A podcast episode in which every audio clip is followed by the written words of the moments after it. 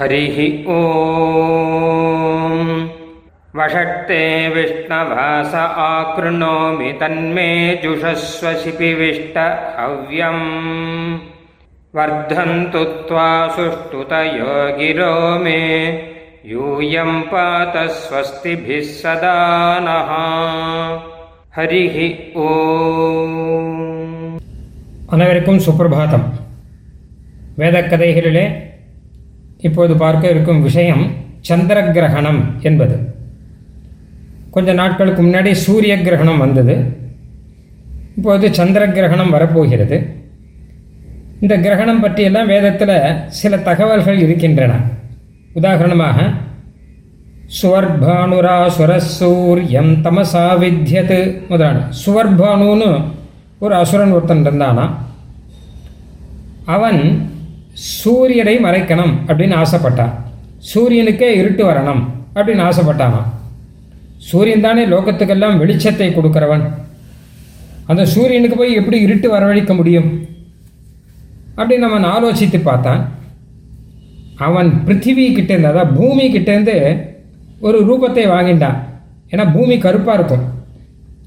அதனால் பூமி கிட்டேருந்து ரூபத்தை வாங்கிட்டு சூரியனுக்கு கொஞ்சம் இருட்டை உருவாக்கினான். அதை பார்த்து தேவர்கள்லாம் வந்து அதுக்கு ஏதாவது பரிகாரம் பண்ணணும்னு ஆரம்பித்தார்கள். அப்படின்னு ஆரம்பித்து ஒரு விஷயம் இருக்குது வேத பாஷ்யத்தில் இதை எடுத்து இப்போ கிரகணம் அப்படின்னா பூமி சூரியன் சந்திரன் இந்த மூணு பேரும் சம்பந்தப்பட்டது பொதுவாக. அதுலேயும் பூமியுடைய நிழல் அப்படிலாம் சொல்கிறோம் இல்லையோ சந்திரனில் பூமியுடைய நிழல் அப்படின்னு சயின்ஸில் சொல்கிறார் அந்த மாதிரியாக கிட்டத்தட்ட ஒரே கோட்டில் வரணும். இந்த விஷயங்கள்லாம் ஜோதிஷத்துலேயும் சொல்லியிருக்கா இப்போ அடியேன் சொல்ல போகிற இந்த சந்திர கிரகணங்கிறது இந்த சந்திர கிரகணம் இல்லை. சந்திரனுடைய பாணி கிரகணம் அப்படின்னு வச்சுப்போம். பிரஜாபதே ஸ்திரயஸ்திரிகிம்சத்து ஹிதர ஆசன் அப்படின்னு ஆரம்பித்து ஒரு சரித்திரம் ஒன்று வேதத்தில் இருக்குது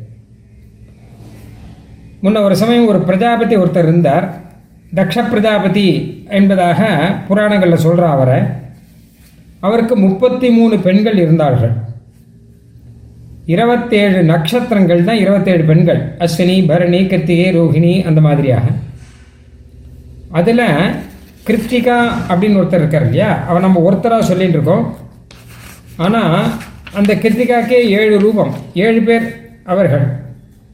அம்பா துலா நிதத்னிஹி அப்ரயந்தி மேகயந்தி வருஷயந்தி சுப்புனிகா அப்படின்னு ஏழு பேர். ஆக முப்பத்தி மூணு பேர். இவர் முப்பத்தி மூணு பேரையும் சந்திரனுக்கு கல்யாணம் பண்ணி வச்சார். சந்திரனுக்கு வந்து வேதத்தில் சோமராஜன் அப்படின்னு பெயர். ரொம்ப அழகானவன். அதனால் முப்பத்தி மூணு பேரையும் அந்த சந்திரனுக்கு கல்யாணம் பண்ணி வச்சார். எல்லாரோடையும் சௌக்கியமாக குடும்பம் நடத்தணும். பொதுவாக இரண்டு மனைவிகளை விவாகம் பண்ணின்றவாள் இந்த இரண்டு பேருக்கும் பக்ஷபாதம் பார்க்கக்கூடாதுன்னு ஒரு தர்மசாஸ்திரம். இரண்டு பேரில் யாருக்காவது ஒருத்தர்கிட்ட அதிக பிரீத்தியோடு இருந்து ஒருத்தரை உதாசீனம் பண்ணால் மகாபாபம் சொல்லியிருக்கு. சாதாரண பாவம் கிடையாது. பொதுவாகவே ஒரு மனைவி விவாகம் பண்ணினாலே அவளை உதாசீனம் பண்ணக்கூடாது. அவளுக்கு வேண்டிய சௌக்கியங்கள்லாம் கொடுத்து அவளை திருப்தியாக வச்சுக்கணும். அப்படி உதாசீனப்படுத்தினால் பாபம் உண்டுன்னு சொல்லியிருக்கு. ரெண்டு பேரில் பாரபட்சம் பண்ணான்னா அப்போ மகா பாபம் பெரிய பாபம் சொல்லியிருக்கு. அப்போ முப்பத்தி மூணு பேரை விவாகம் பண்ணிட்ட சந்திரன் ரொம்ப பொறுப்போடு நடந்துக்கணும். ஆனால் இவன் என்ன பண்ணான்? அந்த ரோஹிணின்னு ஒருத்தி அவள்கிட்ட ரொம்ப பிரீத்தியோடு இருந்தான் மற்ற பேரை எல்லாரையும் உதாசீனம் பண்ணிட்டான். யாரையும் சௌக்கியமா அப்படின்னு விசாரிக்கிறது கூட கிடையாது. இப்படி இருந்தான் அவர்கள்லாம் கொஞ்சம் பொறுத்து பார்த்தார்கள். சந்திரன் கிட்டேருந்து நியாயம் கிடைக்கலன்னு தெரிஞ்சது. சரின்னு சொல்லிட்டு சந்திரன் கிட்ட தங்கள் அப்பாவுடைய கிரகத்துக்கே பிரஜாபதியுடைய கிரகத்துக்கே வந்து சேர்ந்துட்டார். அவர்கிட்ட போய் இந்த விஷயத்தை சொன்னால் அவர் நீங்கள் பண்ணுறது தான் நியாயம். சந்திரன் உங்களை சரியாக நடத்தலை.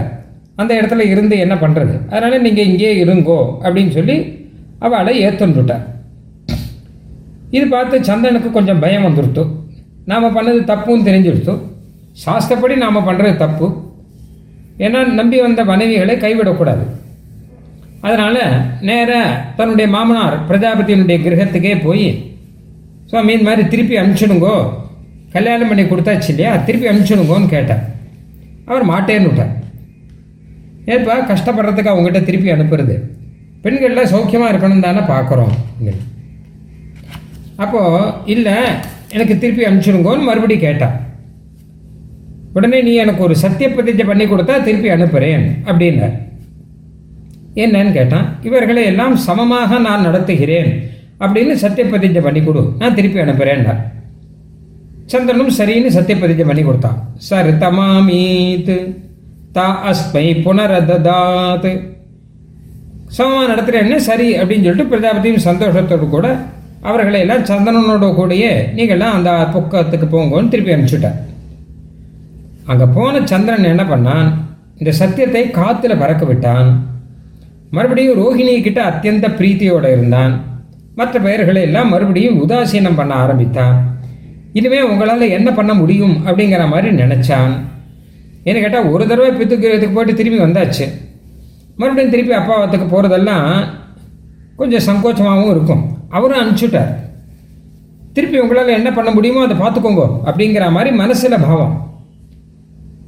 சத்தியப்பிரதிஜை பண்ணால் அதை காப்பாற்ற வேண்டாமோ? அந்த எண்ணமும் இல்லை. என்ன யார் கேட்க முடியும் அப்படிங்கிற ஒரு பாவம் இருந்தது. அப்படியே அவன் சந்திரன் இருந்தான்.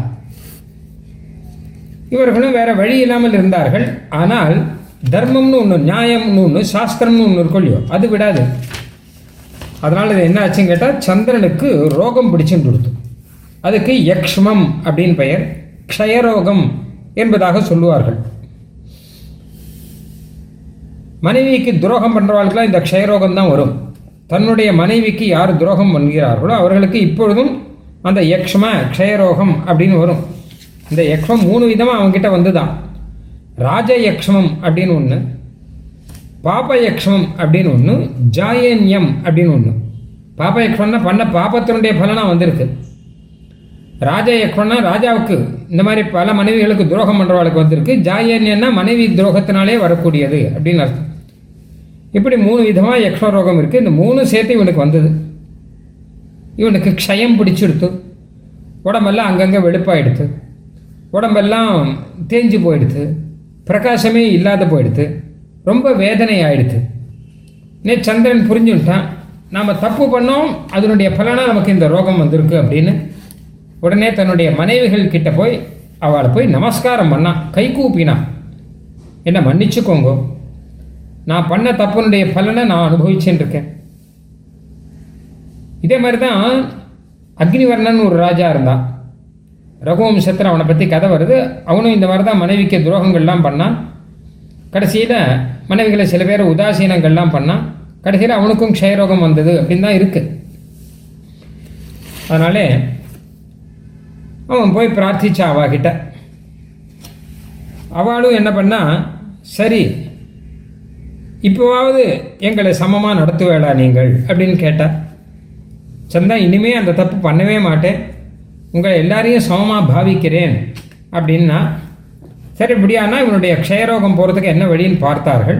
அதுக்காக அவள் ஒரு இஷ்டி யாகம் ஒன்று பண்ணார்கள். இது ஆதித்யனை குறித்து சூரியனை குறித்து செய்யக்கூடிய இஷ்டி இது. ஏன்னா சூரியனுடைய பிரகாசம் தான் இப்போ சந்திரனுக்கு வரணும். பொதுவாகவே சந்திரனுக்கு இயல்பான பிரகாசம் கிடையாது. சூரியன்கிட்டேருந்து வாங்கின பிரகாசம் தான் இது வேதமும் சொல்கிறது சூரிய ஏ காக்கி சரதி சந்திரமா ஜாயதே புனஹா அப்படின்னு. அந்த மாதிரியாக இப்போவும் சூரியன் கிட்டேருந்து பிரகாசம் வரணுங்கிறதுக்காக சூரியனுக்காக ஆதித்யஷ்டி ஒன்று பண்ணார்கள். அதன் பலனாக சந்திரனுக்கு பிரகாசம் வந்தது. அதில் ஒரு மந்திரம் இருக்குது நவோ நவோ பவதி ஜாயமானஹான்னு ஆரம்பிக்கும். இது விசேஷமான மந்திரம்.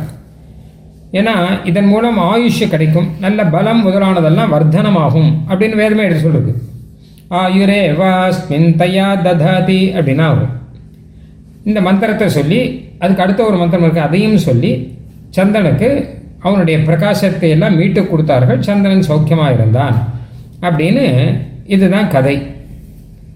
இதை தான் வேடிக்கையாக நான் சந்திர கிரகணம்னு ஏன்னா சந்திரனுக்கு இப்போது பாணி கிரகணம் பண்ணபடினாலே அதில் சரியாக நடக்கா? பாணிகிரகணம்னா அதுக்கு ஒரு வேல்யூ இருக்கு இல்லையா பாணிகிரகணம் சாதாரண விஷயம் கிடையாது. பாணிகிரகணம் பண்ணிட்டா மனைவியோடு கூட சௌக்கியமாக இருக்கணும். ரெண்டு பேரும் சுகமாக இருக்கணும். ரெண்டு பேரும் திருப்தியாக இருக்கணும். துரோகம் பண்ணியாச்சுன்னா அப்போ வியாதி கிரகணம் தான். யக்ஷ கிரகணம் அப்படின்னு யக்ஷ வியாதி வந்து பிடிச்சிருக்குன்னு ஆயிடுது. புராணங்களில் இந்த கதை இன்னும் கொஞ்சம் வித்தியாசமாக இருக்குது சந்தனுக்கு பிடிச்ச யக்ஷ்மத்தை போக்கணுங்கிறதுக்காக சந்தன் தபஸ் பண்ணி பெருமாளுடைய அனுகிரகத்தினாலே அதை போக்கிக் கொண்டான் அப்படின்னு கூட இருக்குது ஆனால் தான் சூரிய ஸ்ரீரங்கத்தில் சந்திர புஷ்கரிணி அப்படின்னு சந்திரன் தபஸ் பண்ண இடம் அப்படின்லாம் கூட இருக்குது ஆதித்யன் அனுகிரகம் அப்படின்னாலும் பெருமாள் அனுகிரகம் தான். ஏன்னா ஆதித்யனுக்குள்ளே பெருமாள் தான் இருக்கார். இந்த மாதிரி ரீதியில் பெருமாள் அனுகிரகத்தினால சூரிய மண்டலத்தில் இருக்க பெருமாள் அனுகிரகத்தினாலே சந்திரனுக்கு மறுபடியும் பிரகாசம் கிடைத்தது என்பது இந்த கதையினுடைய சாரம்.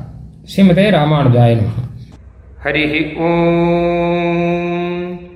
ब्रह्मप्रवादिष्म तन्नो माहासीत् ॐ शान्तिः शान्तिः शान्तिः ஹரிஹி ஓம் நாங்கள் வேதத்தை ஓதுகிறோம் வேதம் எங்களை கைவிடாமல் காப்பாற்றட்டும் ஸ்ரீமதே ராமானுஜாய நமः